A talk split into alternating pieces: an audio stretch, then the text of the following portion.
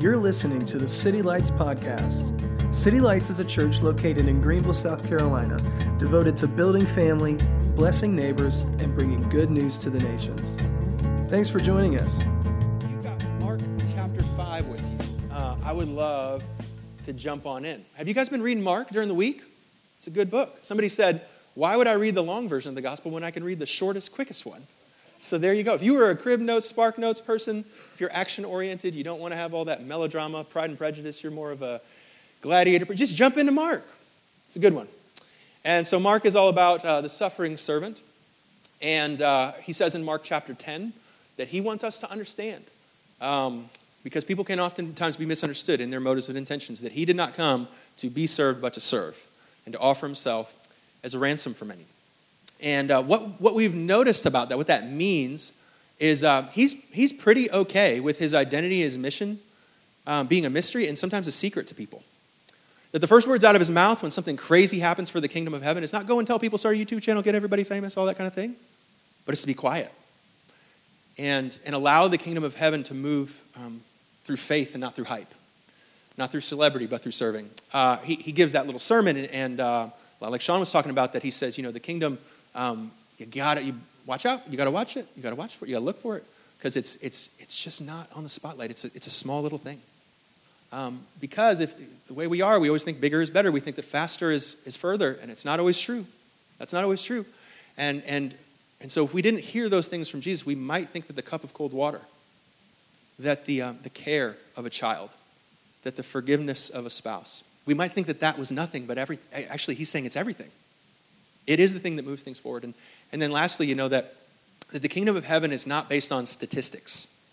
Like there's all the time. It's not just now. 2023, the statistics are all the time. The statistics are not in the favor of the kingdom of God, but yet the statistics always lose to the kingdom of Jesus. That, that as he serves, it finds out he's over the creation, he's over the, the fallen world, he's over death and disease, that as he serves, he's actually king. And, and then ultimately, ultimately, that as we walk out as servants, we're, we're, not, we're not going forward on statistics, we're going forward on what he, what he says. And so, all of that is to say that serving is not a doormat. Serving is reigning, according to Jesus. And there will come a time when the kingdom of heaven is not so small and subtle, and it's not such a secret.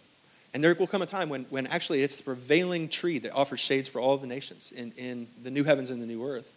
And so, as we wait, we know, we know that. Uh, that, um, that, the kingdom of, that the kingdom of heaven is advancing through serving, that serving in the church is, is reigning, is what he says. So uh, it went from 70 to 30. I'm mad about my fall. I feel like November has been rude. It has been confrontational. I felt like it just knocked on the door with its bags and it's like, I'm moving in. I, don't, I didn't even ask. I didn't even. It's like that person that doesn't text you, they just FaceTime you. Like, text me first, dude. Free for a chat. You know, just common decency, guys. You can't just, November's just coming in hot, you know? And, uh, and so, you know, what happens in November catches you off guard is that you have to relearn how to live in the wintertime. You know what I'm talking about? Like, like, uh, like I, I, I had to figure out, first of all, do my jeans fit? Uh, I got to check that in the, in, the, in the wintertime if my jeans are still going to work for me. And then from my daughter's vantage point, she's just telling me, like, apparently I'm not allowed to wear skinny jeans anymore, so now I'm in a complete identity, identity crisis of what, what it is I'm supposed to be wearing and the shoes that go along with that. You know? Um, the wintertime is a time when you have to redraw the lines of authority of who gets to touch the thermostat. What are the, rule, what are the rules here?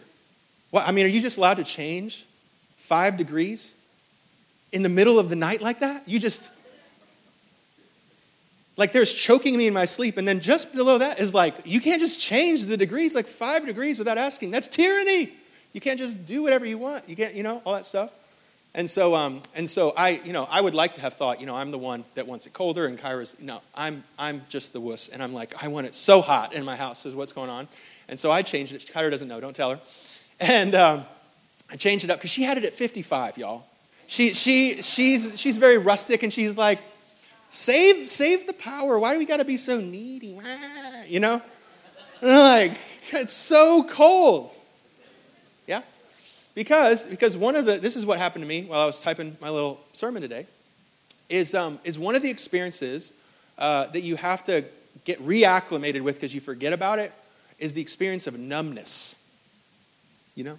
Uh, like when you get in the shower and, and, your, and your feet are so cold that, like, what is it when the, when the, when the water hits it and that feeling of like, I'm not frostbitten, but it was close.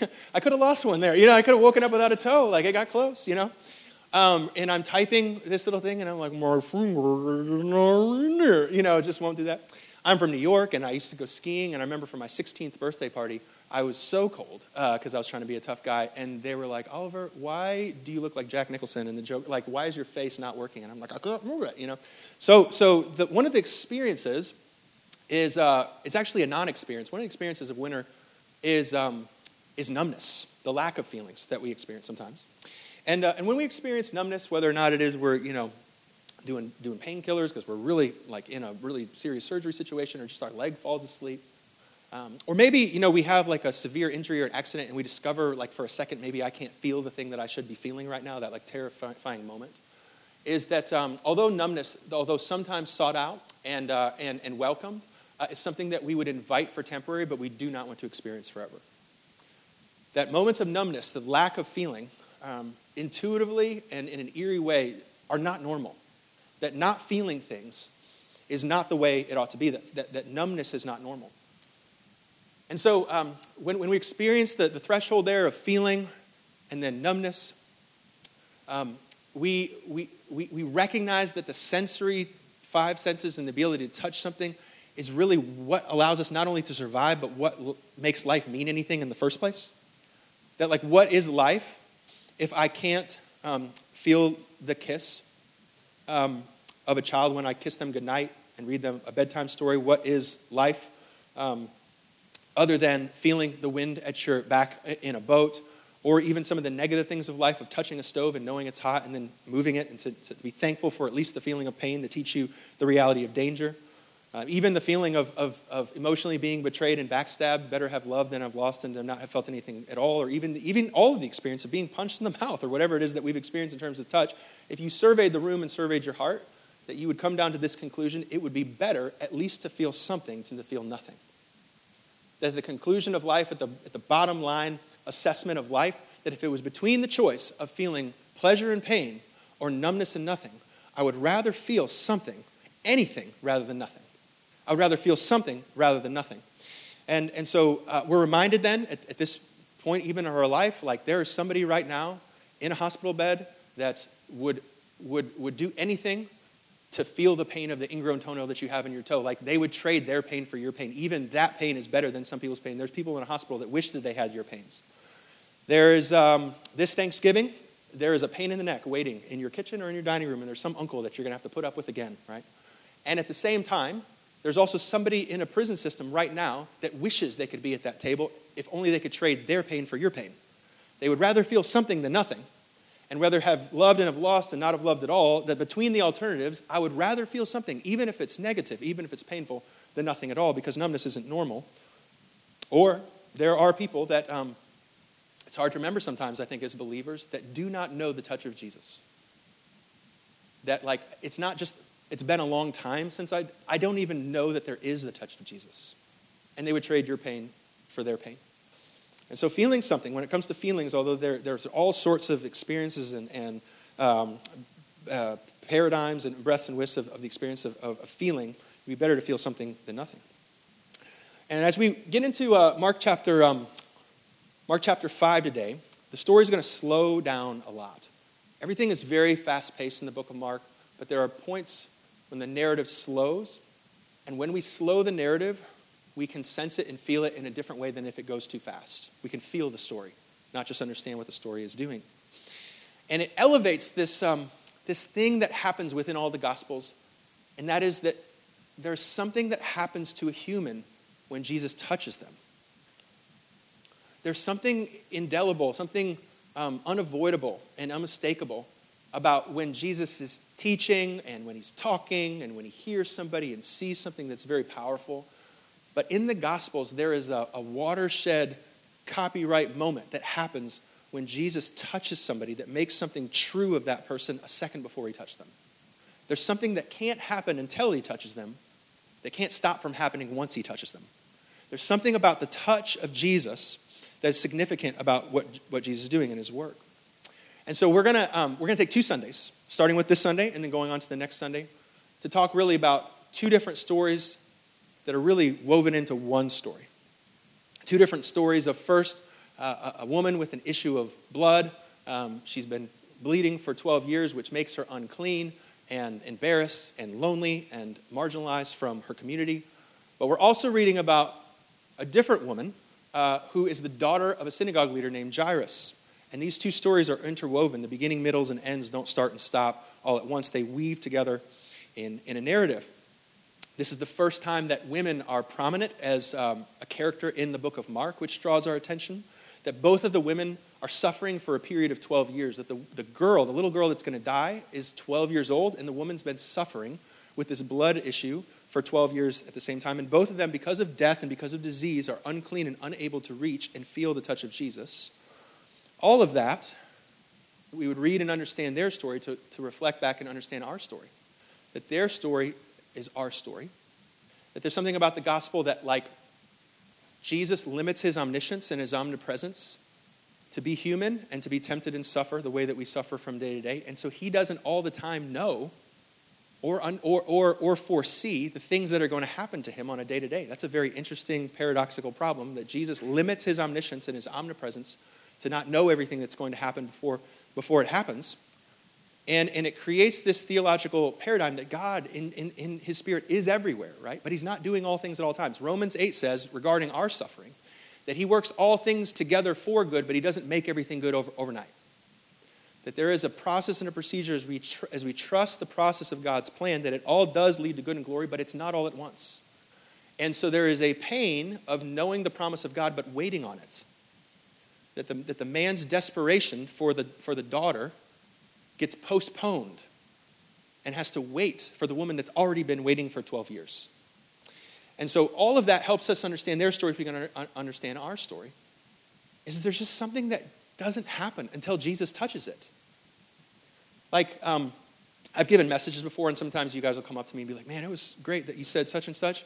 And I smile and nod, and in the back of my head, I'm thinking, I didn't say that, you know? Like, I don't know if there was some other Asian pastor that said that to you or you're at another church, but like, I didn't say that. Like, I can genuinely tell you as a pastor that all that's said in here is not all that I say.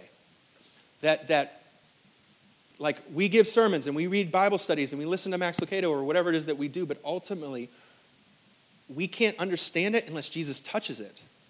And whether or not we're aware of it or think of it or feel it, He is in this room and He is touching each and every one of us in the ways that we need to be touched because something happens in the touch of Jesus.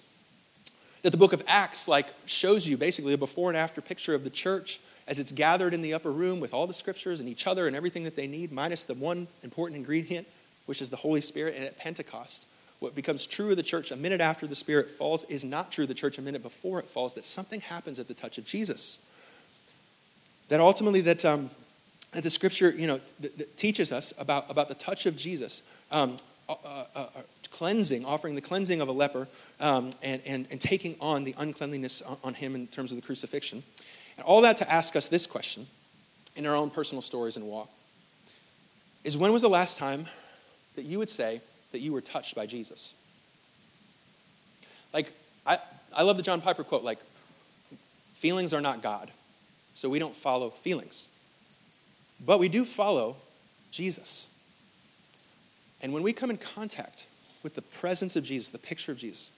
And when our eyes are opened to the mirror to see the, the feebleness and the weakness and the frailty of my humanity touched by the touch of Jesus. And when we see the, the, the, the compassion and the way that Jesus sees our neighbor and sees, like, like, I'm not saying we follow feelings, but when we follow Jesus, feelings are involved. Feelings have to be involved. When was the last time that Jesus touched you in such, of a way, such a way that all the truth became obvious at once. That not only one, but maybe dozens of lies just fell off you. That something that didn't make sense for so long about your parents, or so long about your divorce, or so long wrong about what's going on in your life, that all of a sudden, like, you didn't get it and he touched you and it just all became clear.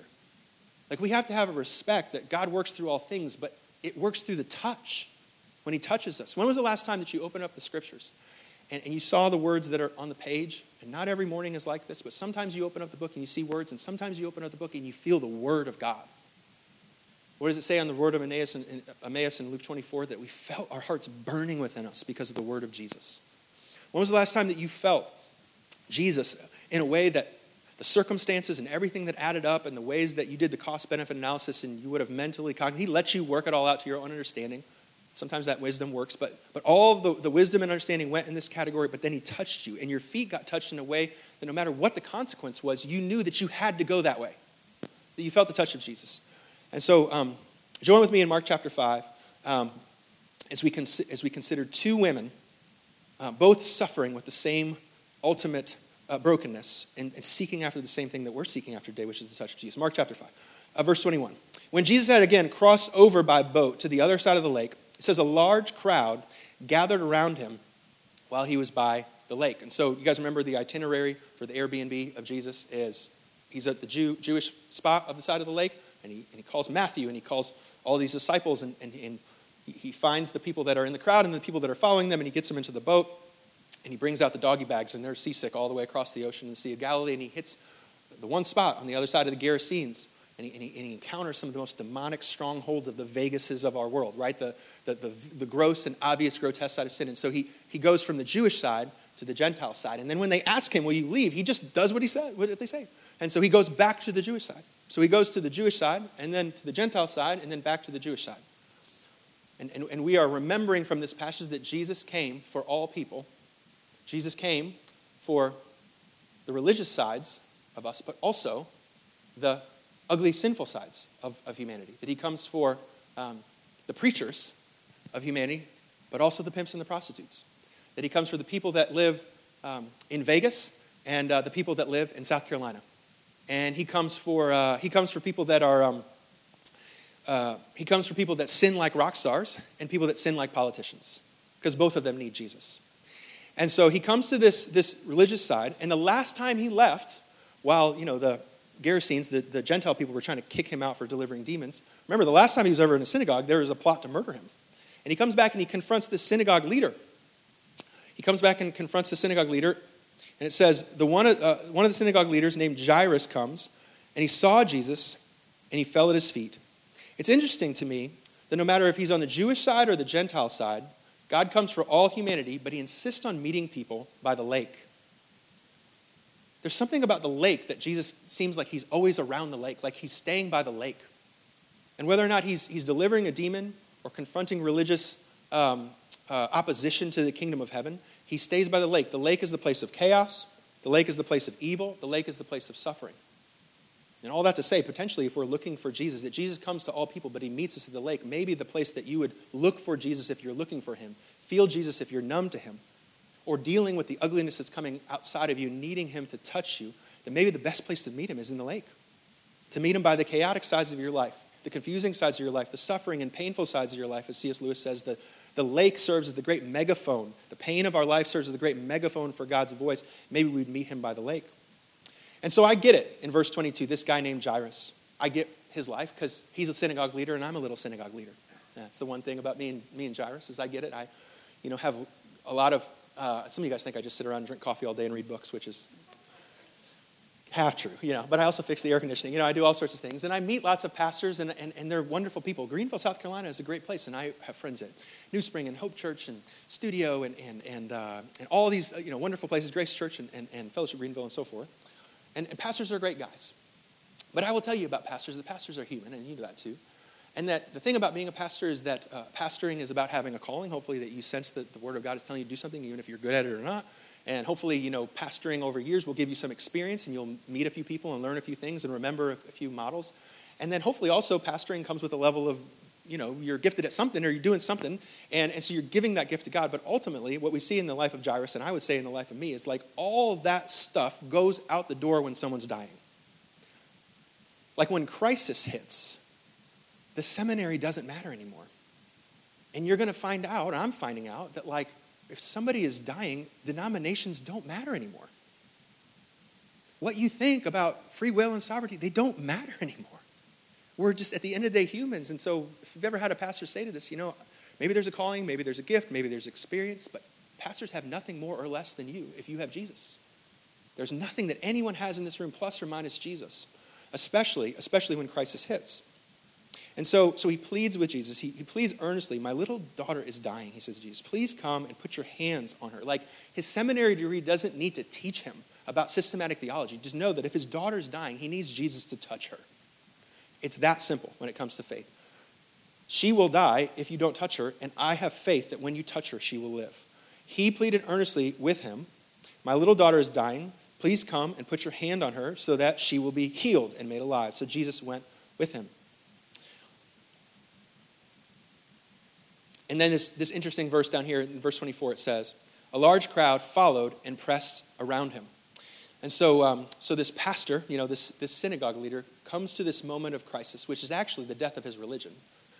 Ironically, crossing over the lake, the lake was the, the suffering, the lake was the platform by which demons were delivered, but it's that same lake and that same Savior which religion dies. Same lake, but the same, in the same conclusion, which is salvation that's coming through this, this, uh, these, these uh, episodes and these scenarios that are happening around this lake. But watch this, it's very interesting. In a passage that is pretty much fundamentally dedicated, there's lots of feeling words, a slow narrative, and fundamentally de- uh, dedicated to people waiting on Jesus to touch somebody, both the, the, the woman that's waiting on Jairus' daughter and the woman that has an issue of blood. And verse 24 says that while Jesus is being waited on to touch people, tons of people are touching him. Verse 24 a large crowd followed and pressed around him. That somehow, as we're waiting in this narrative for Jesus to come and touch somebody, that he's being touched, but he's not being touched. That there's different kinds of touching. There's, different, there's just a different feeling of, of, of, the way that somebody would touch somebody else. And Jesus feels the difference of these touching. A large crowd is pressing up on him, touching him, but it's not the same kind of touch as, as, as Jairus is asking Jesus to touch him. So we have this axiom, and I think it's helpful, but it's also as hurtful as it is helpful. And in the Christian uh, circle and culture, there's this axiom called I don't do religion, I do relationship. Have you heard this before or said this before? or you believe this, is that I don't do religion, I do relationship. And so, what I think we mean by that is I, I don't just read, I talk to God. I don't just think, I feel God in, in, in presence. I, I, don't just, uh, I'm not just moved by the extra um, uh, outside sources of carrots and sticks. I, want to be moved from the inside out. Like, I think that that is all valid. But the question that I would ask myself as I think about the axiom of I don't do religion, I do relationship is what kind of relationship are you talking about? We're clearly reading in Mark that Lots of people have relationships with Jesus. Demons have relationship with Jesus. It's not a very fun one, but they have a relationship. And so really I, I would ask, I would, I would subtext that and say, well, what kind of relationship? And what, what I think Jesus is inviting us to as Christians is not the relationship of religion, but it's the relationship of gospel. The kind of relationship we're talking about is religion is a relationship about God getting to us. Religion is a relationship. All to, actually, you could argue that everybody has a relationship with God. That's not the big special thing whether they know it or, or cognitively or not. Everybody has a relationship. What kind of relationship? Religion is the kind of relationship that says that the terms of the relationship is people have to climb up to God.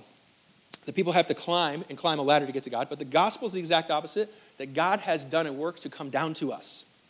That is the fundamental difference of what the relationship is. Religion is about getting to God, gospel is about God coming down to us. And so, in that, what we would what we deduce from all that is that, that the opposite um, of religion um, is not relationship. The, the opposite of religion is faith. That Romans says that the justified are justified by faith. In other words, the, the opposite of religion is trust.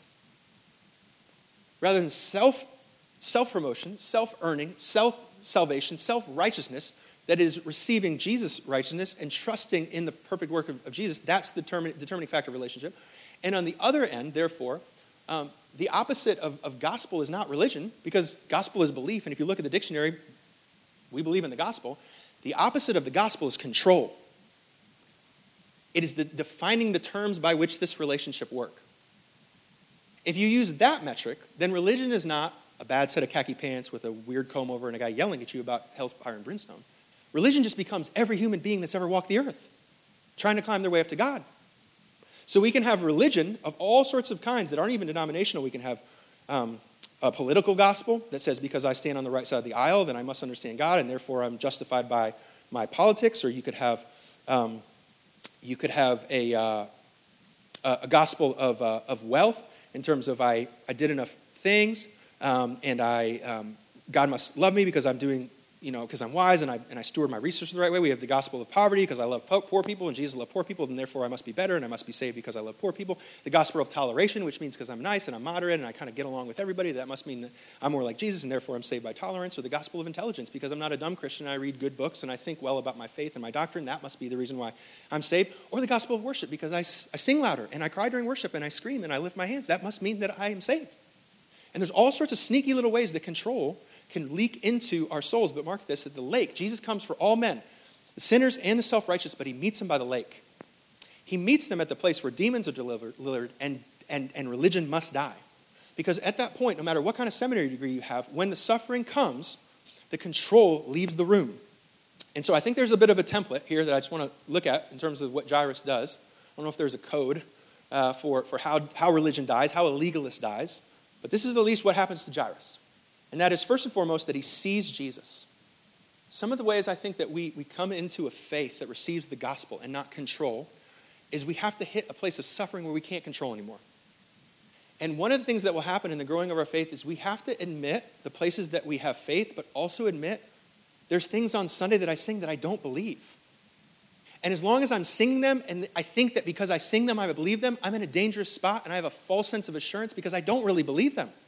And so the guy prays, right? One of the people that confronts Jesus in another part of the story is like reaches out. He says, Listen, I do have some faith. But if I were to get underneath the Instagram filter and the spin and the happy ending or the 90% of the truth that I'm telling, leaving out the 10%, or the songs that I sing, like there's things that I say I believe that I don't believe. And ultimately, I think when he sees Jesus, there's just this honesty of I'm not hiding anymore. That honesty is soil and fertile for faith. Number two, I think that he falls at the feet of Jesus. Like I think I think there's ways to have Jesus as a thing versus the thing. I think that in our modern age, that would be, you know, there, there's like a little bit of yoga. I like my little bit of yoga, and I like my little bit of, uh, of, of, of, kayaking, and I like my little outdoors. And then sometimes I have this little thing on Sunday that I do, and then this other little thing that I have, and then I keep my grandpa happy or whatever. Like seeing Jesus a thing. But the, the, the idea here of the posture for both the man, Jairus, and this woman is they throw themselves on Jesus and, and physically lift him higher up than every other thing. Something like we don't follow feelings but there's feelings that will follow when I recognize He is the only one that's worthy. Like, I need to go to the doctor and get my heart checked. If, if, if, I'm seeing the King of Kings and Lord of Lords and really perceiving Him for who He is and who I am, feelings will follow that. It must necessarily follow that.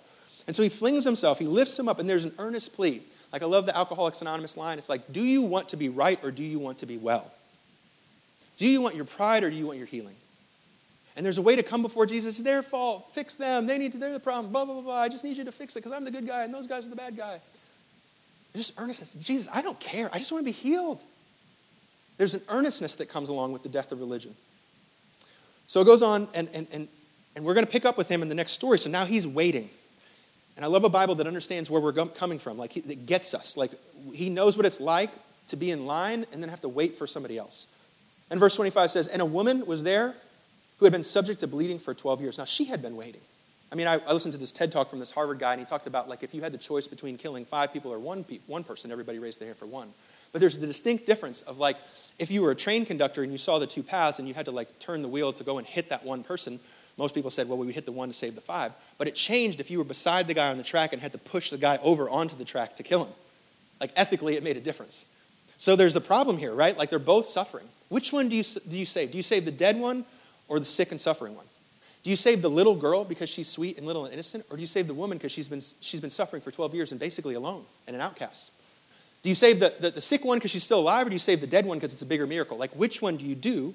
God is in this, uh, Jesus is in this situation, limited in omniscience in this story to give us an empathy for how we experience um, spirituality sometimes. But the easy translation here is this one in verse 25 bleeding. Like there's some things in Hebrew that are hard to get the proper annotation across, and some things that are easy.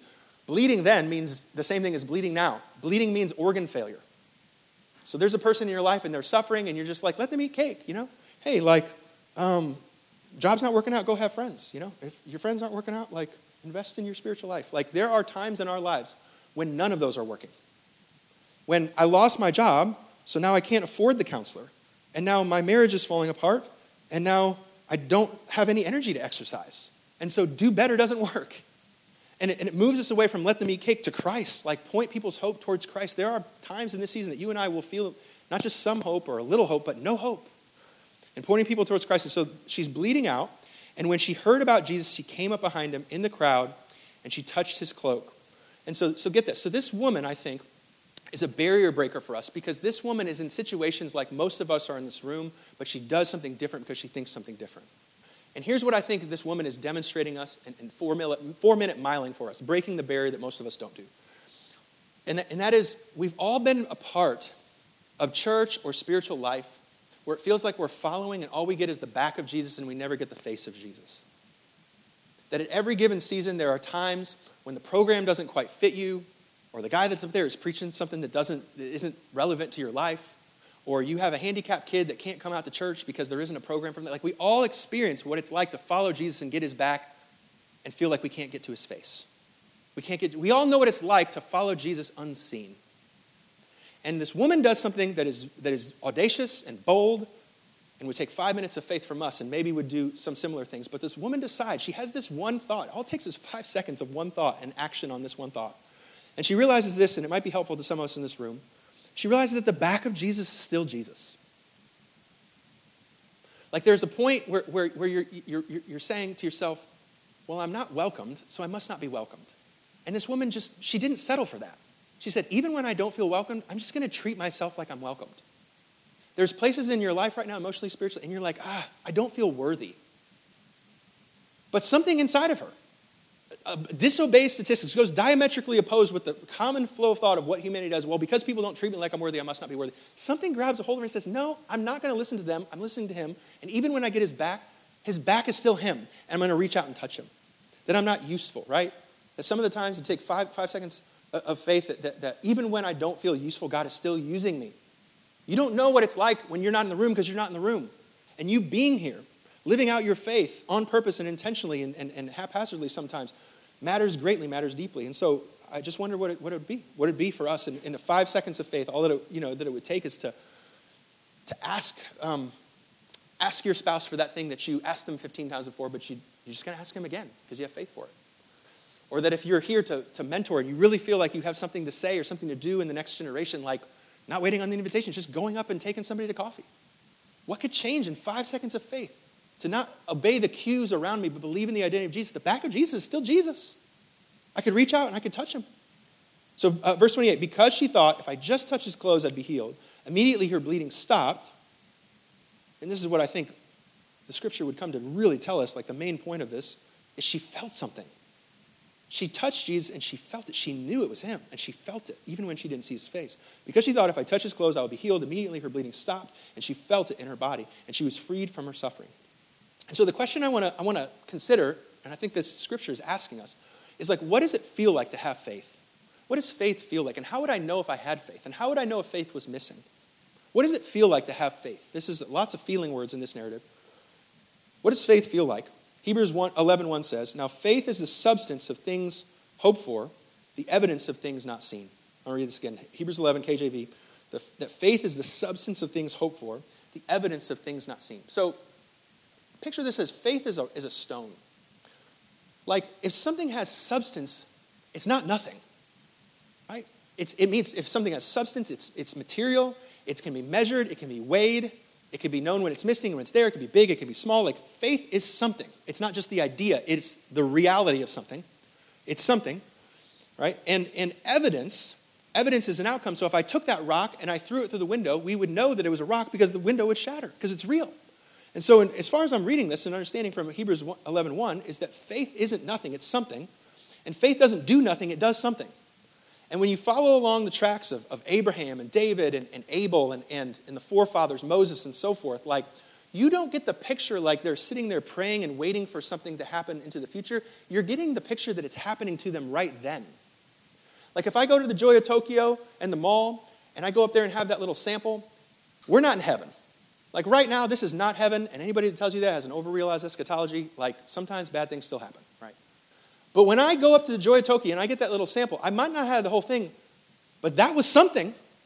Like I, am not waiting on that thing. I actually am experiencing it. I'm tasting the actual thing that it promises to deliver. Faith is the substance of the future that's actually right now and right here, and it's the evidence of things not seen. And so, in other words, here's what I'm saying: if we follow the experience and the testimony of this woman, is that is that sometimes feeling faith doesn't feel the way I want it to. Sometimes faith is, is, is touching me, but I'm, I'm, something else is louder in my life that makes me ignore it. Sometimes, sometimes faith is loud and, and easy, and sometimes it's mis, misguiding, and I think it's faith, but it's just my feelings. But ultimately, we don't follow faith, and we don't, excuse me, we don't follow feelings, but we do follow faith, and faith has feelings to it. In this, in this passage, what it's saying about this woman is that she suffered. She had the feeling of suffering, the feeling of being unseen and unclean, but also the feeling of freedom, seeing the face of Jesus, and forgiveness. That it's both of these things, that, that there's two times to follow Jesus when we feel like it and when we don't. But ultimately speaking, I think that this is encouraging us in verse 29. Immediately, her bleeding stopped and she felt it. Like it is not normal to have numb faith. There are seasons of desert and seasons of waiting, and we have to have accurate portrayals and categories for this. But if we are not sensing the presence of God, like if I all at once am being touched to see the truth about me and the humanity in front of me and the mercy and grace of God, like if I'm not feeling something about that, I should check my pulse. If I've come and I've taken all of my idols and I've recognized the taste of them that they're sweet and grown sour and they no longer satisfy me, and I come before Him in the altar of my prayer closet or in the front altar of a church and I lift Him up above every other name, I'm going to feel something. And numb faith is not normal. We should feel something as we approach faith. We, we follow him when we feel like we don't. But this woman is saying that there is a way that faith would reach out and touch and feel the power of God. So there he is in verse 30. He says behind the scenes that what he's experiencing while she's experiencing what she's experiencing is this at once, Jesus realized that power had gone out of him. He turned around in the crowd and asked, Who touched my clothes? Like this right here is just one of these Pandora boxes of theology. Like, wait, like, did he not know? Like, so she touched him and she didn't, he didn't know ahead of time. And then it's just this crazy, you know, chicken egg quandary, okay? So he's walking through his day, somebody touches him, and he actually has to ask other people what happened. Like as if he didn't have a surveillance camera from heaven or something. I don't know. He limits his omniscience. Like he literally does this to, I think, empathize with what it's like in this human experience and not have all the answers all the time. Who touched my clothes? He means it. He's not just doing that rhetorically. You see the people crowding against you, his disciple answers, and yet you can you can you can ask, who touched me? Like he, he feels it's everybody's touch, but he's touched by faith. There's something about her touch that distinguishes the touches from everyone else. And so this touch is different. He said, Who touched me? I want to know that one, the one that had faith on it. That touch I want to know. Verse 32 But Jesus kept looking around to see who had done it. So I'm just going to run through bullet machine gun style on five things that I notice about this little passage that are really important but also paradoxical about our faith, and I think we need to wrestle, with. Okay? So here it is, number one out of these three verses. I think if we're paying attention to this verse, we recognize that Jesus, just like he refused the painkillers on the cross, Jesus refused numbness. He'd rather feel something and everything rather than nothing. And Jesus feels you. Like he feels your touch. And even when you don't feel him and you don't feel like he's feeling you, he feels you. He feels the nudge of your touch. He can sense that in him and he's sensitive like that. Like there's a guy that can rob you on the train and bump you and he can't, you know, can't feel the wallet that comes out of you because of the disproportionate touching. All, all aside, the crowding comes and he still feels your touch. Most importantly, he, he mostly feels the touch of your faith. That there's something about this touch that's different from, from, from all the other touches that, that makes it so he can feel this touch. And third, that Jesus sees faith and power um, synonymous. Like, in other words, this that Jesus woke up and he had a plan and he was headed in a certain direction and this woman touched him and it changed his plan. And when, when he felt her touch, she was feeling suffering and being outcast and going through her day, and it felt like it was hard and it was painful. But he said, You know what? That, that actually, although it feels like it's pain, is actually the power of God. And if I were to translate it and recognize that, that what actually happened here wasn't just faith, it was power that moved out of me. It involuntarily moved out of Jesus, even when he didn't give her permission to do so. Because to him, the translation of faith is power, and power is faith in, in the kingdom of, of earth. Number four, this is pretty important, that faith moves us, but it also moves God. Like there's a, there's a very important like axiom that we understand, like faith changes the prayer. Faith changes the prayer. Like when I get up and I pray, I experience my day differently because I've centered myself on a certain idea and I've prayed and I've talked. But necessarily, if this is, we're going to take this uh, uh, theology to, to face value, just take the reading as plain as the text is reading it. Jesus woke up and had a plan for his day, and she, she changed it with her faith. Like that, that, that something about Abraham when he prayed for the innocent changed God's mind. That something about Joshua when he prayed for the sun to stand still. You have to have a healthy balance between sovereignty and faith. But something must have happened the minute after Joshua prayed it that was untrue the minute before we prayed it, that Joshua changed God's mind. That Moses, as an intercessor, God actually went out of his way to make sure that Moses was quiet because he knows he's such a softy for prayer and faith that he knows that if Moses prays, it would change his mind. So he actually tells Moses not to pray so we won't have to change his heart and he can judge the nations the way he planned to judge the nations. This is how much faith matters. This is how much faith matters.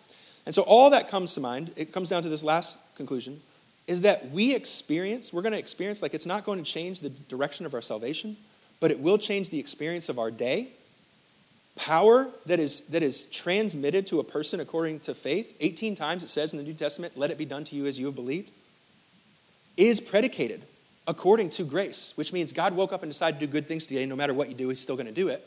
But it's also predicated according to faith. Your experience, whether or not there are people, this is what this text must mean to me. There are people that would be healed if we prayed for them and wouldn't be healed if they don't. That is a heavy onus to realize. And that is not in competition for the grace of salvation or the ultimate sovereignty of good and glory. But maybe it's that Jesus doesn't just know the future, he knows the futures. And that ultimately the good and glory outcome will still happen, but we are going to dictate the experience we have in it. 18 times he says it's going to be happen according to your faith. It must mean that faith matters. It must mean that God wakes up with ideas and plans, but if he literally limits himself of what he knows and what he can see, and the woman touches him and changes the day, it means that it means that faith can change what we see, but it also means that faith changes what God saw. That's a heavy mind bender. And so, what does it feel like? What, is it, what does it feel like to have faith? Verse 33 Then the woman, knowing what had happened to her, came and fell at his feet. And here's the feeling of faith. What does it feel like according to her? She would give a testimony on stage in the spotlight that the feeling of faith is trembling in fear. It's all at once seeing Jesus seeing the reality of what was true in the way you spun it and lied and course corrected and all these manipulation tactics that we have. You fall at your feet and you lift him up above every other idol so you can see clearly because the pure in heart see God. And that's um, and all of a sudden this truth comes to you and it causes you to tremble. Verse 34, he said to her, Daughter, your faith has healed you. Go in peace and be freed um, from your suffering. And so I'll close with this. Um, I, uh, I've um, been a Christian for 20 years and, and I've had the privilege of walking um, in big churches, small churches, charismatic churches, conservative churches, house churches, reformed churches. Like I've been a part of lots of churches, and people are people, and God is God. And, and ultimately, we have our language and denominations and organizations and programs and preferences and those sorts of things. Um, but ultimately, a lot of it is just human beings like using language and organization. And, and ultimately, the Spirit of God is the Spirit of God. There's one church, there's one baptism, and one salvation. And I will tell you one thing when it comes to the charismatic church is the thing the charismatic church gets right, if you've been a part of it or are part of it or maybe had good or bad experiences, the charismatic, the charismatic church gets right, is that the gospel's not talk, it's power. That ultimately, like, nothing gets done down here. Power is the, the, the definition of power is getting things done. And nothing gets done down here unless Jesus touches it. You can put all the money and all the planning, all the strategy, and it won't work if he doesn't touch it. And if he touches it, it could be the biggest mess and buffoonery. And if he touches it, something happens. So there's, there's good theology in that, that, that the gospel is not talk, it's power. Okay? But here's the irony of charismatic church is that for the church that emphasizes power over talk, they talk a lot. and so all I mean by that, all I mean by that is that if you put a Baptist in church on Sunday and a charismatic in church on Sunday, the Baptist is just going to get the lunch on time first. Like, because the charismatic, you know, because sometimes you got to move slow to feel it, right? So I understand. Okay, so these are all denominations, pick your poison, right? But here's what I'm saying is that if you are part of the charismatic church for long enough, one of the really great revelations that you could have if you sit in a charismatic meeting or a service is that if the meeting is three hours long, there can be so, you know, the music's maybe loud and there's flags and there's people doing prophetic paintings, which are swirls and circles and all this stuff. Like there's all sorts of things that go on. But there, there are moments if you're sitting in the charismatic church when the music is, is going, maybe it's going or maybe it's not. Maybe, maybe things are loud, maybe not. Maybe the preacher knows what he's talking about, maybe he doesn't, right? But there's a moment between an emotional service and the power of God. That's a, that's a really big gift because we can conflate and just say, oh, those people, the reason why they're so crazy is because they're emotional. Well, there's a mixture, of baby, in that bathwater. That when you sit there for long enough, you could feel 10 seconds. It could be the quietest moment or the loudest moment, but there is a difference between being a clanging song and the power of God. And it's so good to know the difference because here's what can happen to you. Then you go over to dry toast over here, and the preacher's going on for 30 minutes, right? But somehow time flies faster in the three hours. And they are so unemotional and so dry toast and so stoic. But something on their lips talks about the blood of the Lamb and the worthiness of his sacrifice. And I don't care if the music's going or not, power is going to hit the room. And it's so good to know the difference between emotion and power. There's a difference between your feelings and the power of God. And, and he's saying that when we touch him, it's apart from our feelings. It's that, it's that when we touch him, it's not something changes because of our feelings, it's because the power of God has touched us. And we feel it. Oftentimes, sometimes we don't feel it, but oftentimes we do. Okay, so I'll, I'll, I'll compare. I mean, you could. I mean, you could. I've sensed the power of God. You could feel the power of God tonight, reading Zacchaeus to your kids. Like it's not the vehicle. I love what Bible Project talks about in Nehemiah. We always use Nehemiah as a building project. Nehemiah means we're going to rebuild. It's, Nehemiah is not a great building project building because the building gets torn down and misses the Spirit of God in the end, right? The point of Nehemiah is not building project. The point of Nehemiah is revival. And the point and, and, and, the, and the moral of that story is you can't make a revival happen, but you can miss it. You cannot be ready for it, right? So, so here's what I, I would like to present this little sermon illustration as we close. But if you go to a, a, a sit down restaurant with your girlfriend or your boyfriend and you sit down there, you know, you know what you're going to get. I was a waiter, they come to you five times. They hit you with, you want a drink? They hit you with the, are you ready to order? They deliver the plate. If they, if they don't get a tip, it's because they didn't come back and check on you. If they check on you, say, is everything okay? And it's like, clearly, we're all eating, everything's fine, you know, and nothing's on fire. And then they come back for the bill, and then if you pay them, that's the five times. Boom, boom, boom, boom, boom, right? They hit you five times, right? There's a certain experience that if you come into a waiting place, a waiting table, and somebody doesn't give you your drink, you're frustrated about it. But there's another experience if you show up to a buffet I went to a Korean barbecue volcano. Just block out three hours one day, okay? And just make it a moment. There's a difference when you sit down and you, and you realize that your experience in a buffet is not predicated and dictated anymore by the waiter, it's dictated by you. If you want more chicken wings, you can go get them. If you go online on a Google review and say the service is bad at a buffet, that's your fault. like there's a contract of the terms of relationship, right? So, okay, so, so, so what, is, what is Jesus saying with the parable of the seeds? Is it the parable of the seeds is that the, the soil is so ready that it uses up all the seeds that fall from heaven and then is waiting for more seeds? Or is it that there's so many seeds available that it's covering the land, but the soil underneath it is completely missing it? Does Jesus present the kingdom of heaven as a sit down or a buffet? This woman had a day in front of her that God didn't know about, and Jesus had a day in front of him that he didn't know about, right? And the day changed because she decided to reach him. She changed Jesus' day and her day. So, what's the point? What's the point? is that, is that if you have a person that's, that's, that's living down here, they may be saved, they may not be saved, but, the, but their experience, not their salvation, is going to be deeply changed by the faith that they walk in. That faith is going to matter in the end, ultimately. And, and, and, and Jesus would not have said 18 times, let it be done to you according to your faith. I'm not saying that you can save yourself. And, and, and I'm not saying that if you pray for everyone, that everyone gets healed automatically. I'm just saying that the experience of somebody that has faith versus the rest of the crowd around him, all of them were touching him, but not all of them were touching him. Not all of them, not all of them were, were coming to him. Um, everyone had a relationship with him, but not everybody had faith. So, so this is the question I would have as we, as we close out, is I think that this story gets us. It knows what it's like to experience faith when we feel it and when we don't. And what it's like to almost like rather numb yourself to the feelings of faith so you don't have to like get yourself let down again. But nonetheless, it understands what it feels like to have to wait. And, and to, see, to see God's working all things together, not meaning making all things good right now, and living in that faith. But mark the words, there's lots of feelings word, and she felt suffering and she felt being unseen. Sometimes faith feels like suffering and unseen and unclean, but it also feels like forgiveness and freedom in the face of God. And some of that is not predicated on whether or not the waiter comes to your table at the right time. Some of that's predicated on you. Not to climb up to him, but to cry out to him, to say in faith, like, Will you touch me, Jesus? There must, this story must mean that if somebody says, I want you to touch me, and somebody says, Ah, come to me if you need me, that they're going to experience two different things. To cry out to him and say, Will you reach me? Will you touch me? So, this is the question I have How is it that you reach for Jesus? Do you feel the touch of Jesus? He meets all men, but he meets them by the lake. He meets all women by the lake in your suffering, in your unseenness. Like he knows the things that you believe and he knows the things that you say that you believe. But when we come before him and see him, fling our lives before him and lift him up above every other idol, and earnestly come before him and stop bickering and being, being complaining and, and, and all those of things, And we really put ourselves before him, he will touch us. It's like he involuntarily, power just, equation wise, just touched faith because faith is power and power is faith in the kingdom of heaven.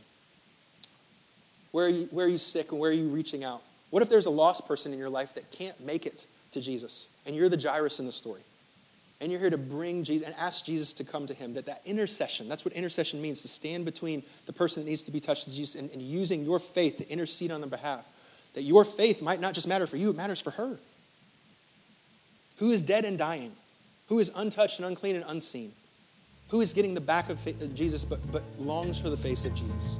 This is what our faith could tilt the scales for the touch of Jesus. Thanks again for joining us. If you have been encouraged or challenged by this message, please give us feedback by leaving a comment on this podcast.